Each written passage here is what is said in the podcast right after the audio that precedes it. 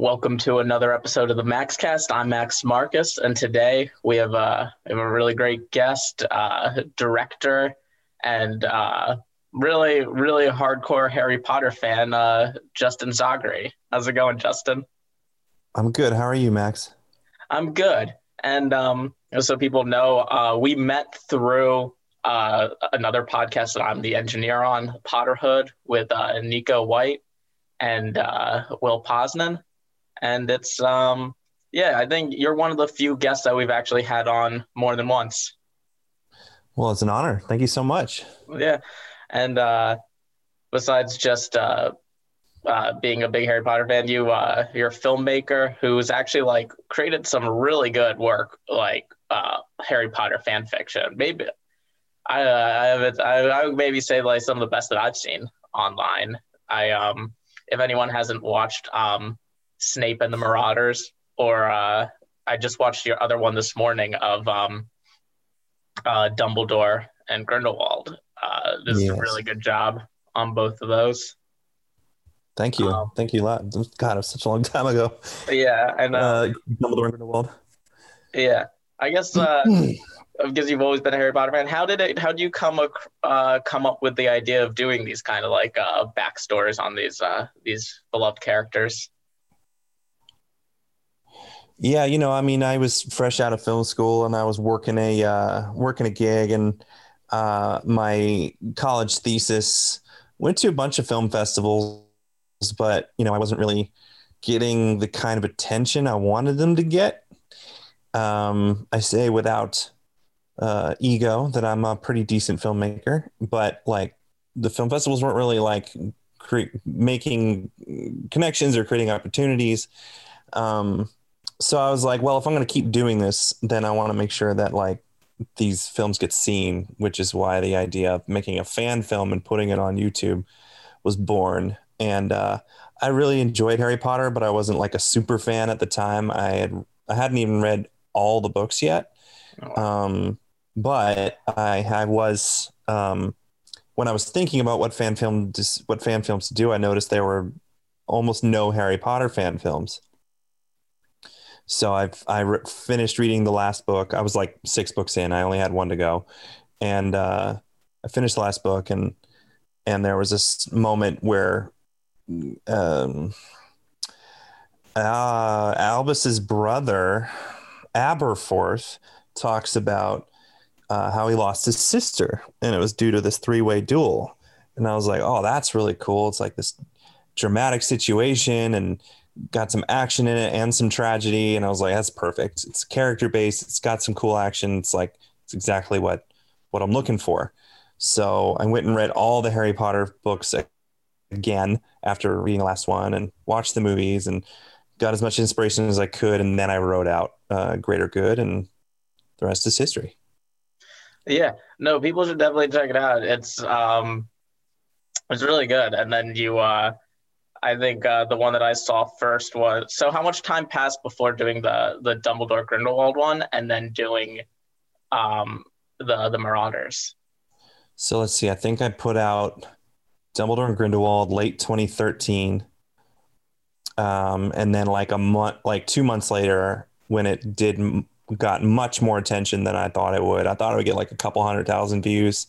It hit a million views in two months. Wow. Um, then I was like, okay, I want to do this again, but now I want to try and raise money and do it without do it with a budget and with a crew and with a good camera because um, I was using like a little DSLR and the crew was me not even sound because the the beach was just the worst for sound so yeah. we recorded it everybody re-recorded everybody speaking after the fact um, and like an AD and the cast and that's it um, so I wanted a full crew and because I knew I could do much better. So I raised a bunch of money, and that was from 2014. I started casting. 20 early 2015, I raised money, failed, tried again. Late 2015, I'm sorry, late 2014, succeeded. 2015, we shot it, uh, and then it came out in 2016. So three years. Yeah, and that that I guess one of the things just watching the uh, where where did you film the the first one? Where what what beach was that? It's called El Matador Beach in Malibu. Um, it's about an hour west, west southwest of where I live in Burbank, which is you know nearby Hollywood. Yeah. Um, it's a pretty famous beach. You've seen it a lot in in a lot of commercials and television. Um, it's, it's just it's very photogenic beach, so a lot Yeah, of people love it- to shoot it- there. It almost it looked like um, I it even looked like a beach that they landed in, like in one of the Harry Potter movies. Like it, it even felt even though it felt really in world of Harry Potter without even like the magic. Uh, Yeah, it felt kind of magical. That place, it, it it has a little bit of a magical vibe to it for sure. Yeah. So then you um you cast the uh the uh the Marauders and it's um the casting's great. I mean it's uh Snape is really good. Uh, they're it's all it was all very good casting. Did you did you know any of those people ahead of time or was it all just found in casting? No, not at all. Um, up until that point, I didn't really know very many actors. Um, so the casting was pretty standard and straightforward of uh, auditions and callbacks. Uh, same with Greater Good, all auditions and callbacks. Um, but we all remain good friends to this day, uh, hanging out with each other. Uh, I played D and D with Garrett, Zach, and Kevin, who plays James, Peter, and Sirius. We play every week. Um, I talked to Morgana, who is the actress formerly known as Mick, um, uh, and she's doing great. We keep in touch and keep in touch about nerdy things. And one of these days we'll work we'll work together again. But she's heavily involved in puppetry for Disney now Oh cool. um, and but she still wants to act. She's just um, um, just trying to find the right place, right time and place for us to work together again. Um, and Paul, yeah, I keep up with all of them. They're they're all really good friends, and now I actually collaborate quite a bit with uh, with Garrett, who played James, on on stories that we're trying to develop. Cool. Are, I know that uh are those Harry Potter related stories or are those uh their own thing? No, they're they're their own thing. So, uh, Wizarding Wizarding War, which is the sequel Yeah. to Snape and the Marauders, the podcast series, is almost done. I'm Okay. finishing. Reco- I'm finishing up recording episodes 11 and 12, and then I'm editing them, which probably going to take an, just a couple more, like three, four more months, and then it's over. And then we don't want to do fan work anymore. We want to do Yeah. something original. We want to. We want to. I want to make my first feature length film, and it can't be a fan film. It has to be original. Yeah, for sure.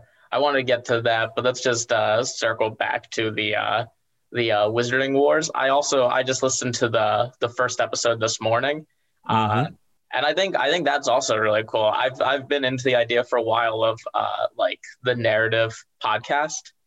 Sure. Uh, just because I don't think there's a little bit of it, but it's there's definitely not as much as uh, it feels like there should be. Just because uh, I don't know, it just kind of goes back to like the radio play days, and there's something there's something cool about it, and obviously you can do it uh, a lot cheaper. I mean, that's one of the things I think is cool that you get to keep telling the story without having to, you know, all like the the special effects um, and everything, which um, Yeah. Yeah. It gives us a lot more freedom Yeah. to tell the story we want. Like episode four has like uh, Remus is a werewolf action scene. Yeah. Um, and big battles and things like that. Stuff we just couldn't do if Yeah. we wanted to shoot it. Um, so uh, partially it was like to answer some questions that were left open in Snape and the Marauders, and partially because I just wanted to keep working with those amazing guys yeah, and uh, Morgana had a connection at the time to an incredible audio, audio recording studio, and I was like, well, then let's just do it. Let's just do this. So Garrett and I wrote the scripts, and we've been recording it over the years, and it was a much longer journey than I intended. yeah. That's for sure. Yeah. Uh, yeah, I definitely need to go and uh, listen to the rest of them. And anyone listening to this, I recommend go watching and listening to all of this. Um, yeah, it's it's all it's all really um, it's all really cool stuff. It's um it's been cool to watch. I think what you talk about like branching out, it kind of reminds me of another series that I just enjoyed online. I don't know if Mm. you ever watched like uh, Dragon Ball Z Abridged series. Oh, absolutely! I love uh, uh, Team Four Star. Yeah. So when Yeah. you say that, it kind of reminds me because that's kind of where they are now too, where it's they finished up uh, the Cell Saga and they like had talked about doing another movie and then continuing, and it just they were just like we don't want to we we want to go and like they they got to the point where they wanted to branch out and do new things, and I think they just got uh, burned out from from theirs. But I think that's like an exciting place to be, especially as like a creative, where it's like you have all this that you've uh you've gained like so much experience through like building off of a, a fan base that you can kind of now like go off um and try to tell your own stories so what are you do you have um i mean you probably can't say that much about it but what like worlds or like stories are you kind of interested in telling now I mean, I just I I do love fantasy and sci-fi. So like the dream is to be making uh, movies in those genres or uh, participating in those genres. I love uh, the Last Airbender. Yeah. Um, so just for fun, between you and me, of course, don't tell anybody. But yeah um, uh, Garrett, Zach, and I, and my brother Adam are just for fun, just for practice, and for like because we need specs under our belt. We're um, adapting the um, Kyoshi novels or the Oh, first Kyoshi novel into a TV series. oh that's very cool Yeah, so it's going to be a, we're we're adapting it into like eight or ten episode script, but we don't expect it to go anywhere. yeah If we're if we're incredibly lucky, we'll be able to pitch it, but it's more for practice, yeah uh, more for just keeping ourselves sharp. Uh, but I'd I'd it would be so cool to be a part of that world. oh yeah Um, and I'm a I, huge uh, Star Trek fan, so Yeah. all those things. to uh, go off of uh, Avatar but I'm, I'm sure you've seen the news that they now have their whole new, um, basically studio over at Netflix, and they're gonna Super be, exciting. Yeah, I think it's gonna be really cool. It's um, uh, I think it's funny because they tried to do the live action, and I guess that might, I don't know if that's happening anymore now. I think did they pull the plug on that? Do you know? I don't. I haven't heard if the plug has been pulled or not. Um, rumors keep coming out, and I have no idea if they're true or not. I frankly don't need to see a rehash of what's already a masterpiece of a story of Yeah. Aang's journey in, in the first Avatar series. Yeah. Or uh, Korra. I mean, it's be- it's fine animated. If you want to do live action, let's tell a new story. You Yeah. know, I agree. I um for years I've always had my own idea for like the third Avatar in the in the cycle, or you know the one after Korra. Uh-huh. Um, and just because of how it is, I don't know if they would actually do this, but I like the idea of um obviously it would be an Earthbender, and I think it would be cool if it's someone who basically Korra has done like such a good job bringing peace to the world that when the new person's born, there's really nothing to do for the first like 20, 30 years of his life. Uh, and he's kind of like a slacker and a burnout. Uh, Yeah, I like and it. then uh, somewhere, you know, between like 25 and 30 is when he has to like actually start learning and like get every get like his shit together. Sure. Yeah, no, I can totally see it. Um, you should read the Kyoshi novel because they Yeah. kind of play with that. It's not it's not the same at all, Yeah. but there's like this concept of a fake avatar. oh, Um, interesting. yeah, because there's like like the avatar is more than just the the bridge between the spiritual and the physical worlds. They kind of serve as like this diplomatic barrier to make sure that just as just the presence of the avatar keeps everybody in line. Mm, Um. So that's that, and, and there was like these issues of where the next avatar was after Kuruk died. Um, so Yeah. they needed to make a fake one just so the world wouldn't fall apart. Um, oh, that's part. They they talk about that in the Kyoshi novels. in the first Kyoshi novel, yeah, Oh, interesting. because they had a hard time finding the next avatar uh, after Kuruk died. Um, Oh, Kuruk, Yeah, yeah. yeah, so I, I, yeah. I misheard. I thought you were saying Korra. I was like, oh, why is that? That seems no, like not Korra. No, there's. A, I'm sure Korra lived a long time or died spectacularly in battle. Who knows? Yeah, Um, but yeah, no, right. it's correct. Yeah, yeah. gotcha. Kyoshi's journey is a very fascinating one for sure. At least in the first two books we've seen. Yeah. Uh, I've heard one of the things about her is where it's like that she like lived to be whatever, like 200 something. And it was like, not clear if that was like on purpose or if it was just like um uh like a mistake of um the writers like timeline wise, just like oh no, totally on purpose. Yeah. Um, they wrote it like they hint at it a little bit in Kyoshi's training in the first book, where um, a a guru, an earthbending guru, teaches a technique um, uh, that he calls stagnation. Mm-hmm. He's, and he's basically like teaching her how to use her energy to keep her body s- literally stagnant so it doesn't age. Um, cool. but she's just at the very beginning of that journey. She's like 16 years old Mhm. uh, in um, Kyoshi and six foot six. Yeah. She's super tall. Um, but yeah, it's really fascinating learning the beginnings of her journey, and they do uh, start to hint at why she's lived so long. Mhm. That's cool. Yeah, I do need to check those out. The only other, I don't think I've read all of the Avatar books that take place after the original series, but I think I read like the first three, like of them, where it's like, uh, well, there's shadows and something. I don't think I read that one, but it's like, uh, what? There's a story of Zuko trying to like fight now for the Fire Nation again, and it looks like it could start like another conflict with the Earth Nation, and it's like the beginnings of Republic City. I don't know if you've read those. I haven't. Um, I only know the one of the series which I haven't read, but she. It's like he's on a journey. Zuko's on a journey to find his mom. Yeah, I, that's one I've not read, but I, I don't know. I think that those might be the ones that they're potentially adapting into continuing Aang's story. That'd be cool. I'd be down for that. Um, Yeah. They'd have to find a new voice actor because that kid was 10 years old Yeah, going into 12 when they recorded his lines. And now and that was the only voice acting he ever did was Aang. Oh wow, he's just got out of the business after that. Yeah. He, I don't know why, but he, he just decided not to keep doing it. Um, Yeah, they could probably get most of the people back. Um, I know uh, the guy. I forget his name, but the guy who played Sokka. Um, I think he was on like uh, all that as a kid, and then like uh, did. Uh, have you seen the web series Dorm Life? Mm-mm.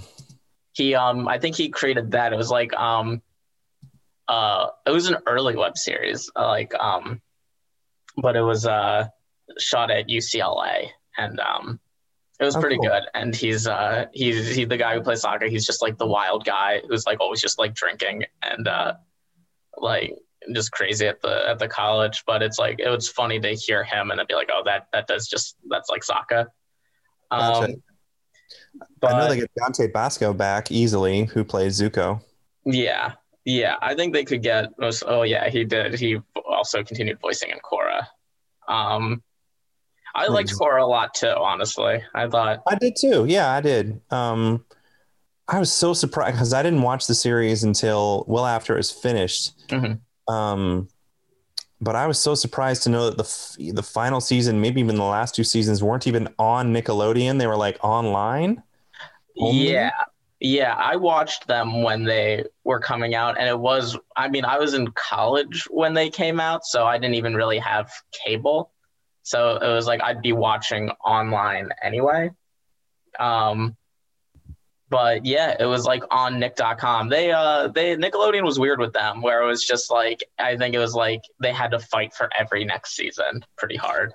Right, and that's kind of why it it felt less coherent than um, the first series, is because Yeah. there wasn't a plan for more than one season, and you could really tell.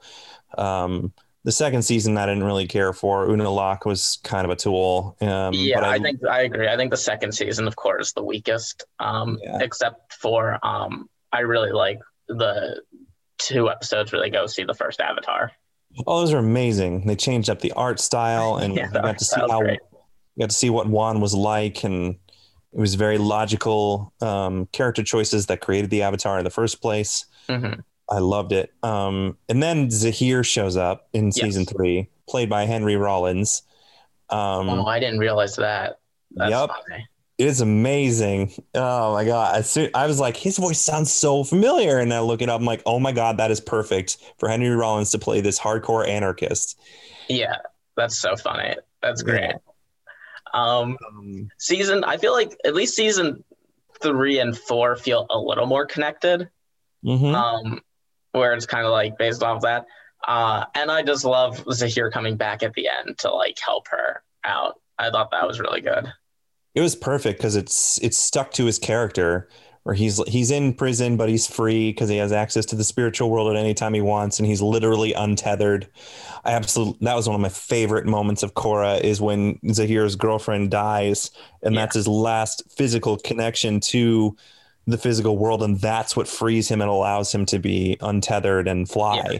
I was like, "Oh my god, so brilliant." But then it was Yeah. really brilliant when he's in jail and Korra's like, this chick is taking over and she's being a total Hitler. And he's like, that is literally the opposite of what I wanted. Yeah. I will help you. yeah no it, it's it's great uh i you know Korra gets i think uh, a little more flack for different reasons um you know whenever a sequel is always going to be people are going to compare it to the original and uh whatever other re- stupid reasons but I, I i do think it's it was it was good and i i think zaheer might be the best villain from the avatar series i i think he might be more interesting even than like the fire lord um yeah. Well, the Fire Lord to me was not really a villain. He was more of a force of nature and Yeah. a motivation for Aang to go on his journey. Um, his rival, his, uh, what's the word um, that I'm looking for? He's, he's, his relationship with Zuko is more like Harry and Draco's relationship. yeah um, than actually being a villain. Uh, so like a rival or like um, I can't think of the word, but um, that was what you you you stuck to stuck on the show with is like watching both Aang and Zuko's journey. And when you watch the show and you binge it, and you're like, this isn't really the Aang show. This is the Aang and Zuko show. yeah they Yeah, go that- back and forth. Their journeys are almost like equalized. So Yeah, and then it's like you know you have basically just Zuko, and then it's like oh he has a sister who's even stronger, and like Azula is a great character. That Yeah. like, uh, you know, like it is the the final boss, uh, and it's who he needs to be. But it's definitely out of the three of them, the Fire Lord is like kind of the wow, like he's the least developed. It's the kind of the least interesting of those three people. Right.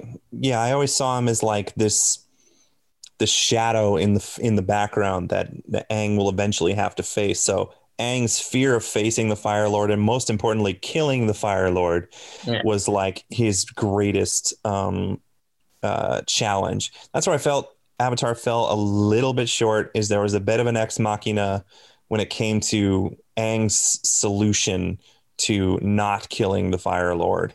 Yeah, Um, I I was like, where did that come from? That's out of nowhere. I, if they just hinted at it earlier on, uh, went went deeper into the lore behind energy bending earlier, then I'd be like, okay, I'm on board. But yeah. um, that's why it's not perfect. it's so close to perfect. Yeah, they definitely could have because they do hint at um lion turtles being a thing. Uh, Right, but like lion turtles energy bending and being the reason that people can bend. Korra goes into it obviously. Um, yeah, yeah. yeah. They could have. Yeah, definitely at least hinted at energy bending. Probably in the library also. They could have just learned. That seems like it would be the place to hint at it, but totally.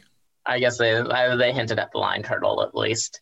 Um, That's why I like Zuko and uh, Azula's fight better, even though I loved Aang's fight, especially when he got his uh, when he got the Avatar state back. Um, it was just like total guilty pleasure watching him become a god. Um, Yeah. But Azu- Az- Azula and Zuko's fight was was fantastic, and it was tragic, and they Yeah. used it was just it was so well done. Yeah, no, definitely. That was um that was cool. And just um uh and you know, but also uh I've I've compared this to um did you because we talked about um like uh, the Dragon Ball Abridged. Do you watch like Dragon Ball Z or like GT and all that? I've watched all of Z. Uh, I've watched bits and pieces of GT, and I kept up with Super on some level. Like when the when that huge universe tournament showed up, I paid more attention because that seemed really interesting. Uh, Yeah. And then I watched the movies, and the Broly movie was unbelievably good. Yeah. yeah, that one that was maybe like the best one they did. But I, I think one of the big issues uh, that people and I, I definitely had with uh, GT is that there's a point where like with the shadow dragons that it's just goku goes beats each one one after another after another and it's kind of like the same fight each time where it's like he struggles and he goes super saiyan 4 and then it's over uh, and i Right. i always felt that if they did it kind of like avatar where it was like they let the different like minor characters go take out some of the the smaller bosses along the Mhm. smaller villains along the way it would just have been more interesting and that's why i like avatar because it could have you could it, i feel like gt with what gt did it would have been like if Aang took down azula then took down the fire fleet and then took down the fire lord and it was just watching Aang blast through all of it but getting to see uh like Sokka and Toph uh and Suki uh take down the fleet um Yeah. uh, one of the things that actually is like definitely like the least stakes of it, but always like bummed me out is Sokka losing his cool his cool meteor sword. Yeah, they they kept it. They let him hold on till to the last second. Bye, space sword. yeah, Um, that's I love it because it's based in re- real life. I've seen uh, a samurai sword made out of pure meteorite. yeah, um, and the designs on it are the coolest thing in the world. Um, and because they're from space, they're like the most expensive things in the world too. I Yeah. think it was. I think it was being auctioned for over two million dollars. wow, yeah, that's a crazy thing to to, to own. That'd be that'd be like pretty cool, definitely. Uh, not many people can do that, but let's just uh, go back more to um before any of the the Harry Potter stuff. So when did you uh like get into film and want to uh pursue that? So I was in high school and uh, I was in AV class, audio video, audio visual class, and my teacher was teaching us tape deck editing. So it's like Yeah. two two VHS uh, decks that you put them together and you learn a few things and you you learn to edit. So uh, one of the first things I did was create an anime music video. Yeah. and it was with Rurouni Kenshin, Dragon Ball Z, to the song "Break Stuff" by Limp Bizkit. Yeah. Yeah, that's the whew, that's a long freaking time ago. Um, Yeah. and I think it's somewhere on the internet to this day. Um, but I just had a lot of fun making it, and then I showed it to people, and they loved it, and I was like, "Oh, cool! Well, I'll keep doing this." So I made another one and another one. Um, and then uh, I was like really excited to get a DVD player because they were brand new, and then my parents rented a movie called Fight Club Mm. and uh, I had no idea what it was about. I saw commercials and I was like, I don't know what this is, but it's got Edward Norton. I think he's pretty cool. Um, so, and then like the opening seconds of like the camera going through the narrator's brain, I was just like hooked. I was on board. Mhm. And then once you the big twist at the end happens, um, near the end happens, um, where you find out what's going on with Edward Norton's character. Um, I was blown away, like mind absolutely blown, and I was like, "Well, there's more to movies than entertainment, than like cool, cool visuals. There's like there's stuff to think about here." And that's when I it clicked in me. I was like, "This is what I want to do. I want to make movies." So that's where it started. Nice. Yeah, I've been doing. I uh, I never really did the animated music videos, but I know that's definitely like I've heard that that's like was for like a I don't know what the year range there, but there's definitely a lot of people who got their start with uh the animated music videos. Um, yeah, it's and it makes sense why. I mean, it's like a cool uh way to like just like create something without you don't need to like film anything. You kind of have it all uh at your disposal, and then but can can still use like your own like um uh whatever creative insight or whatever to try to um make something. But yeah, Yeah. I've always been trying to do that. I'm uh I'm right now like uh writing. I'm in grad school for um like TV writing and production. Oh, right on, man. Yeah, so I'm like uh I'm actually at the point right now um of figuring out whether I'll still be in New York uh in the fall or if I'll try to make it out to LA um around Okay. that time. Uh, do you have any thoughts on that? How like L- how LA is right now? You know, I mean, COVID just made every all the writing side remote. Yeah. Um, so, like, I guess if you're just starting and you want to be a PA in the room, um, it's tougher because you can't be in the room. Um, yeah. So I guess it's the way it's going to be until probably like summer or fall of this year. Um, yeah. But you know, like my brother is a writing major. He got his bachelor's in writing, um, and uh, he basically is just he graduated before all this started, so he wasn't yeah. able to really take advantage. But as soon as he's able to, I'm like encouraging him, like just just sign up for like the PA gigs, get yourself in a writer's room for a TV show, any TV show except for reality, because that's yeah. that that is also writing. It's not really reality. They are writing scripts. Yeah. yeah. Um.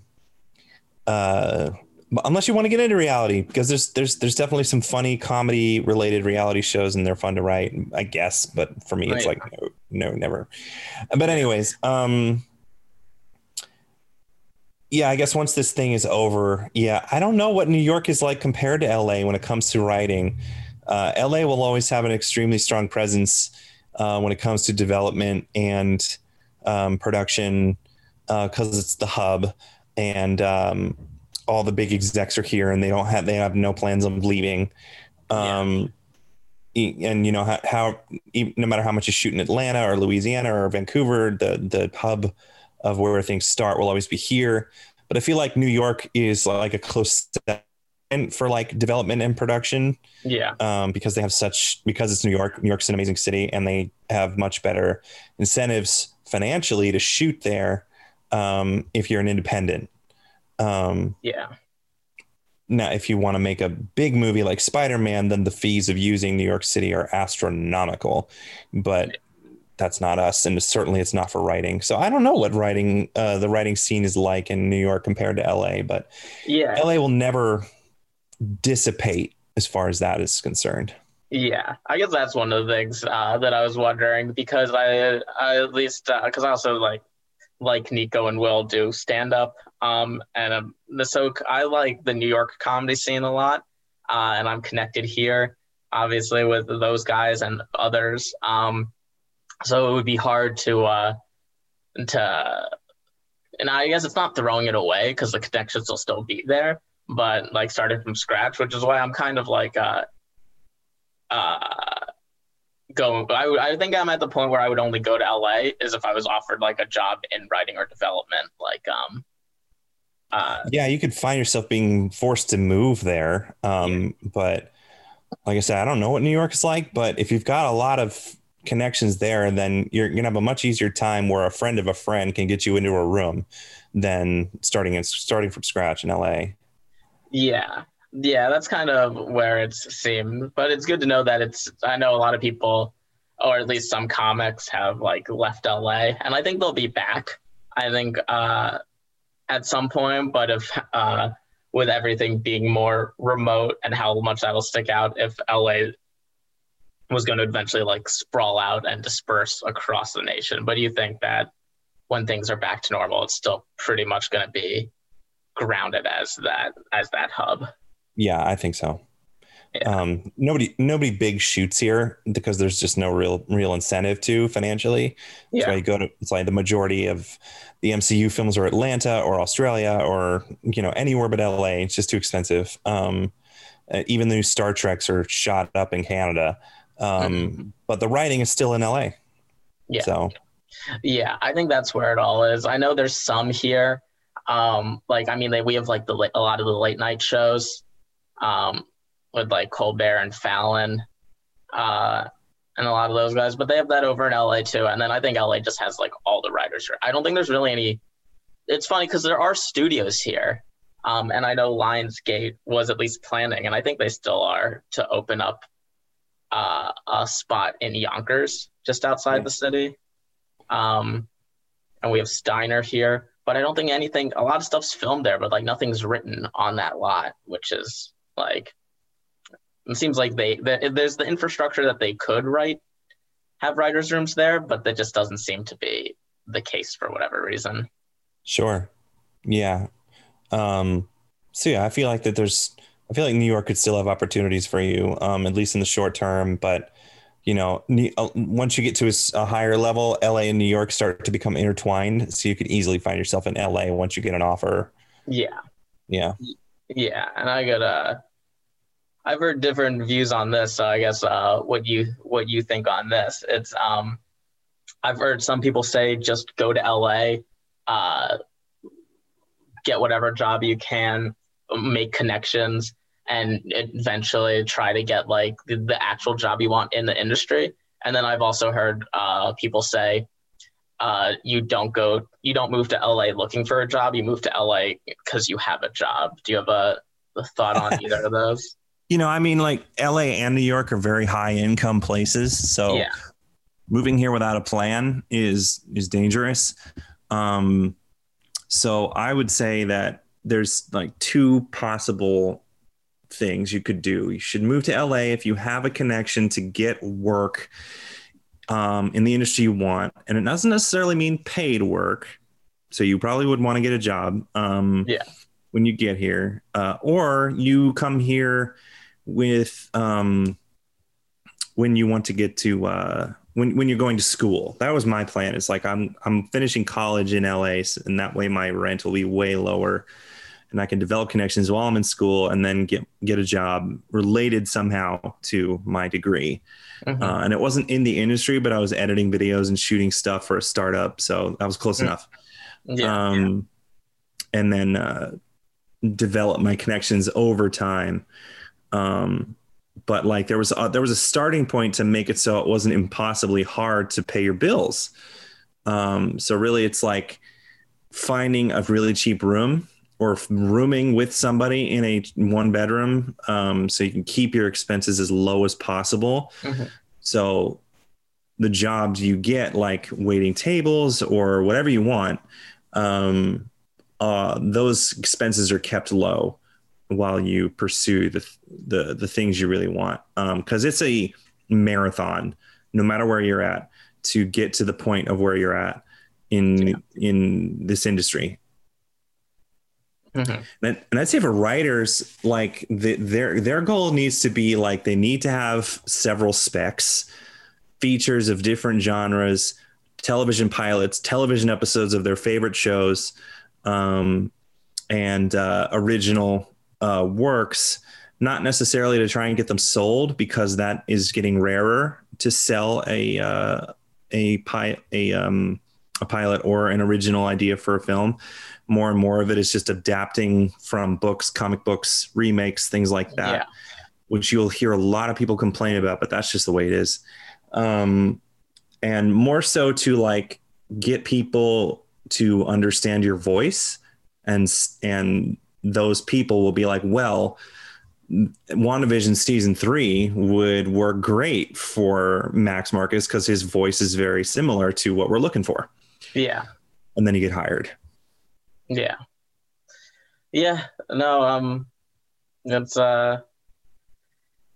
Yeah. No. It's definitely it's definitely obviously a tough thing to get into. I've heard uh a funny story from like this uh, one panel where someone was asked uh they asked this writer what um uh he would recommend for like breaking into the industry as a writer and he was like yeah i guess like getting a fellowship would be would be the move uh, sure. That's like what they say. And then uh, the, the, other people on the panel agreed. And then like through them like talking, they got to the they realized that none of them had ever gotten a fellowship. Um, and that they were just like, oh, I guess that's just what people say. But yeah, I guess none of us ever did that. And then he was like, okay, so my advice is just uh, just hang around for a couple years and then uh, the, the be the guy that like someone you know just wants to bring on. and it seems like that. Yeah, I mean, is. like it's if making friendships, developing relationships, um, and just hustling, constantly writing. You should always be writing as much as possible. Always, I'm I'm hitting myself. I did a lot of writing this year, but it was for my own film um, and my own work. But I'm I really should have been directing more. The problem is is that there's nobody to direct because of COVID. I can't be around them. I can't direct actors in in a in an indoor space. Yeah. Um, but like as a director who wants to make my first feature i should be continuing to build my portfolio and yeah. continuing keep making things more and more, keep myself, um, what's the word, sharp. Um, and then once we're allowed to hang out with each other again, I'm going to go everywhere. I'm going to go to bars and clubs, and I'm just going to be um, like my goal to be to meet and make a lot of friends. yeah. I mean, I've got plenty of friends, and some of them are producers and other directors. And um, I'm part of this really cool little group that a friend of mine created called the Midnight Society, and it's a bunch mm-hmm. of horror directors. Oh, nice. Who all talk to each other and collaborate and talk about the business and help each other out wherever they can. And it's been a very supportive group of people. Um, but once I'm once this COVID thing is over, I can't wait to um, just get out and meet more people and talk about what we all love, uh, especially film festivals. Oh my God, I miss yeah. those so much.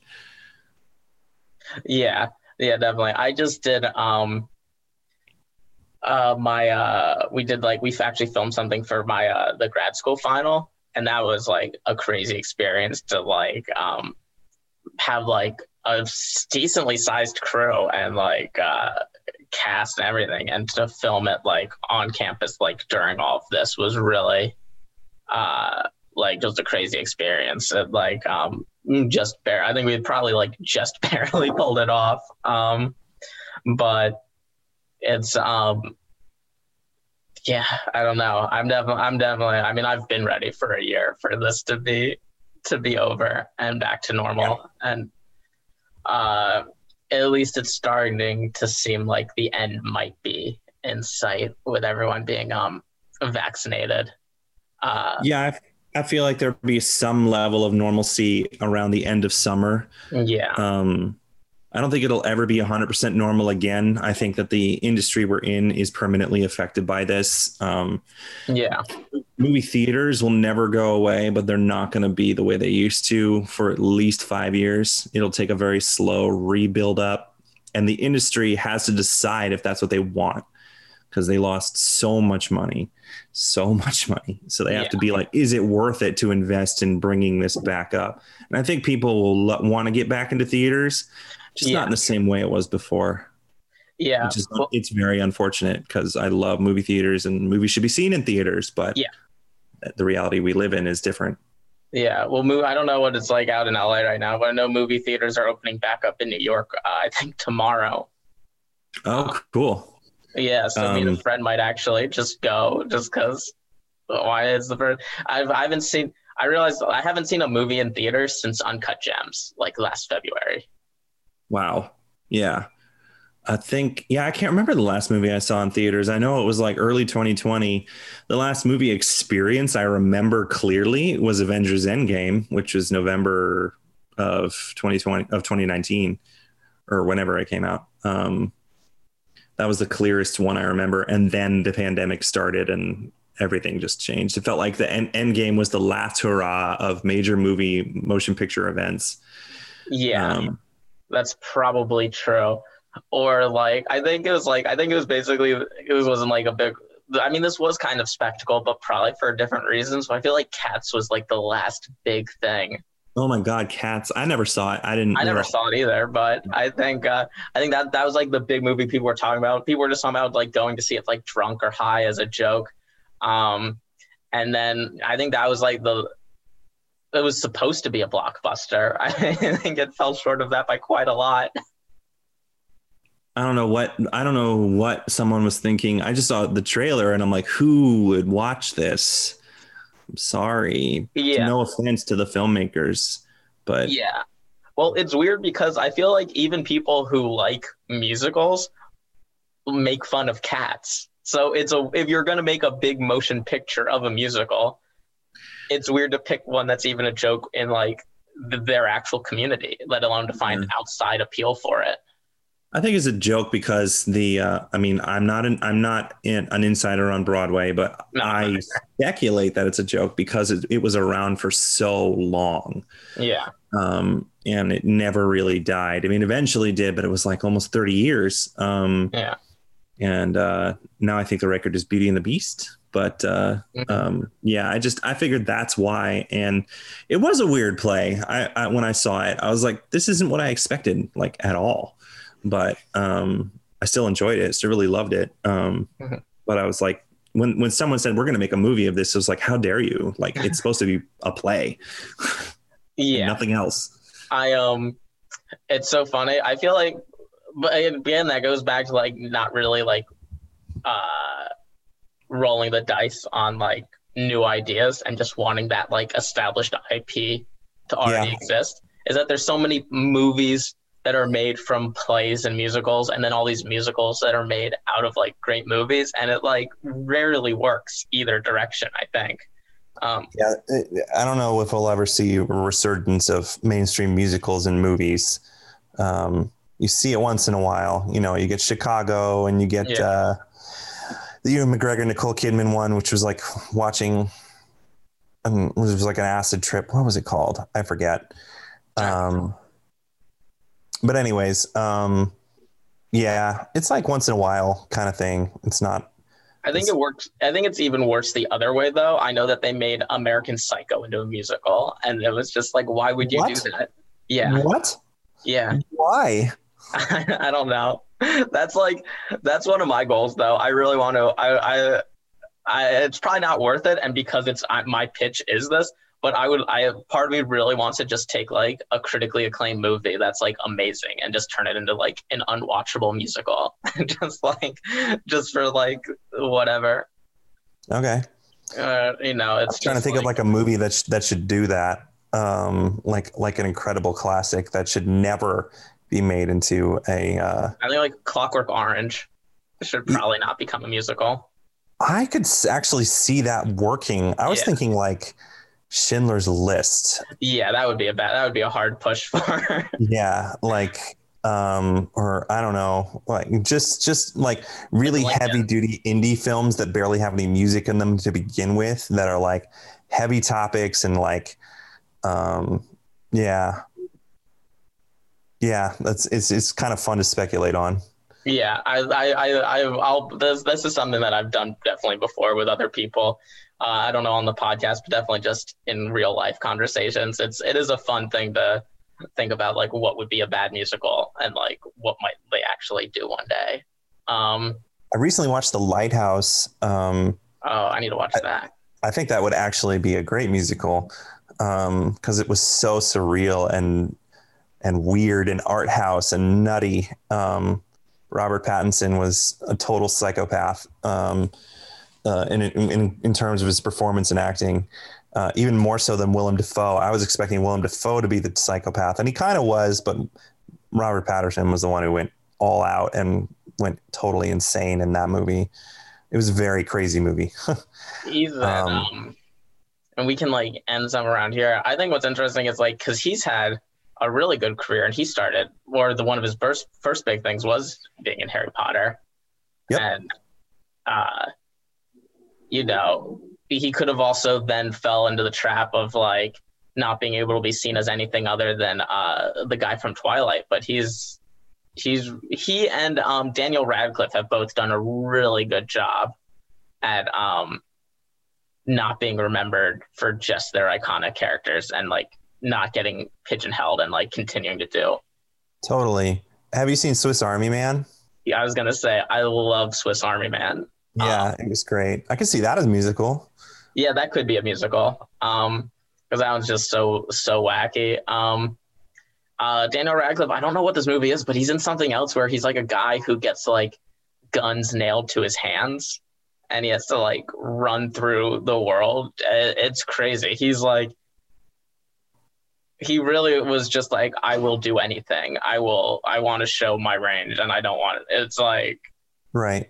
I think more than anyone else because Harry Potter was huge. He could have so easily never really been in anything big again and just only seen as Harry Potter and everything else he's in just feel weird and fall flat. But he did. Um, Sure.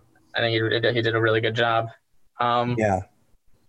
but I think that's uh that's a that's a that's a good place to end on. I don't know if you have a lot more to do today. I won't uh won't hold you. Um, Well, I wanted to briefly talk oh, yeah. about the the film I'm I'm trying to make just for a minute because yeah we're yeah still in the plug whatever stages. social media and talk about the movie. Yeah. So um, I'm trying. Like in 2019 October, I came out with a little short called Powerless, which is a horror, Mhm. um, and it was and it was touching on the di- my diagnosis of multiple sclerosis um, Mhm. in 2017, which is a neurodegenerative disease. Uh, I've been really fortunate that I have it hasn't really affected me so far. Um, But reading into it, it's a pretty terrifying thing, and I was like, well, this should make a horror film. So um, within the next few weeks, we're going to start pushing to make it a feature film. Um, oh wow. so that's like the next big thing is uh is is in, it's called powerless and it's going to be about this family who are haunted by these ghosts that are causing these neurological things to happen to them um so keep an eye out on the on my social media uh when uh when that starts to pop around Yeah. What's uh you want to play your social media and uh, your YouTube channel that they can find it all on? Yeah, you can. YouTube is Broad Strokes Productions. All the social media is Broad Strokes Pro. Um, you'll start seeing more and more uh, info about Powerless as the weeks go on.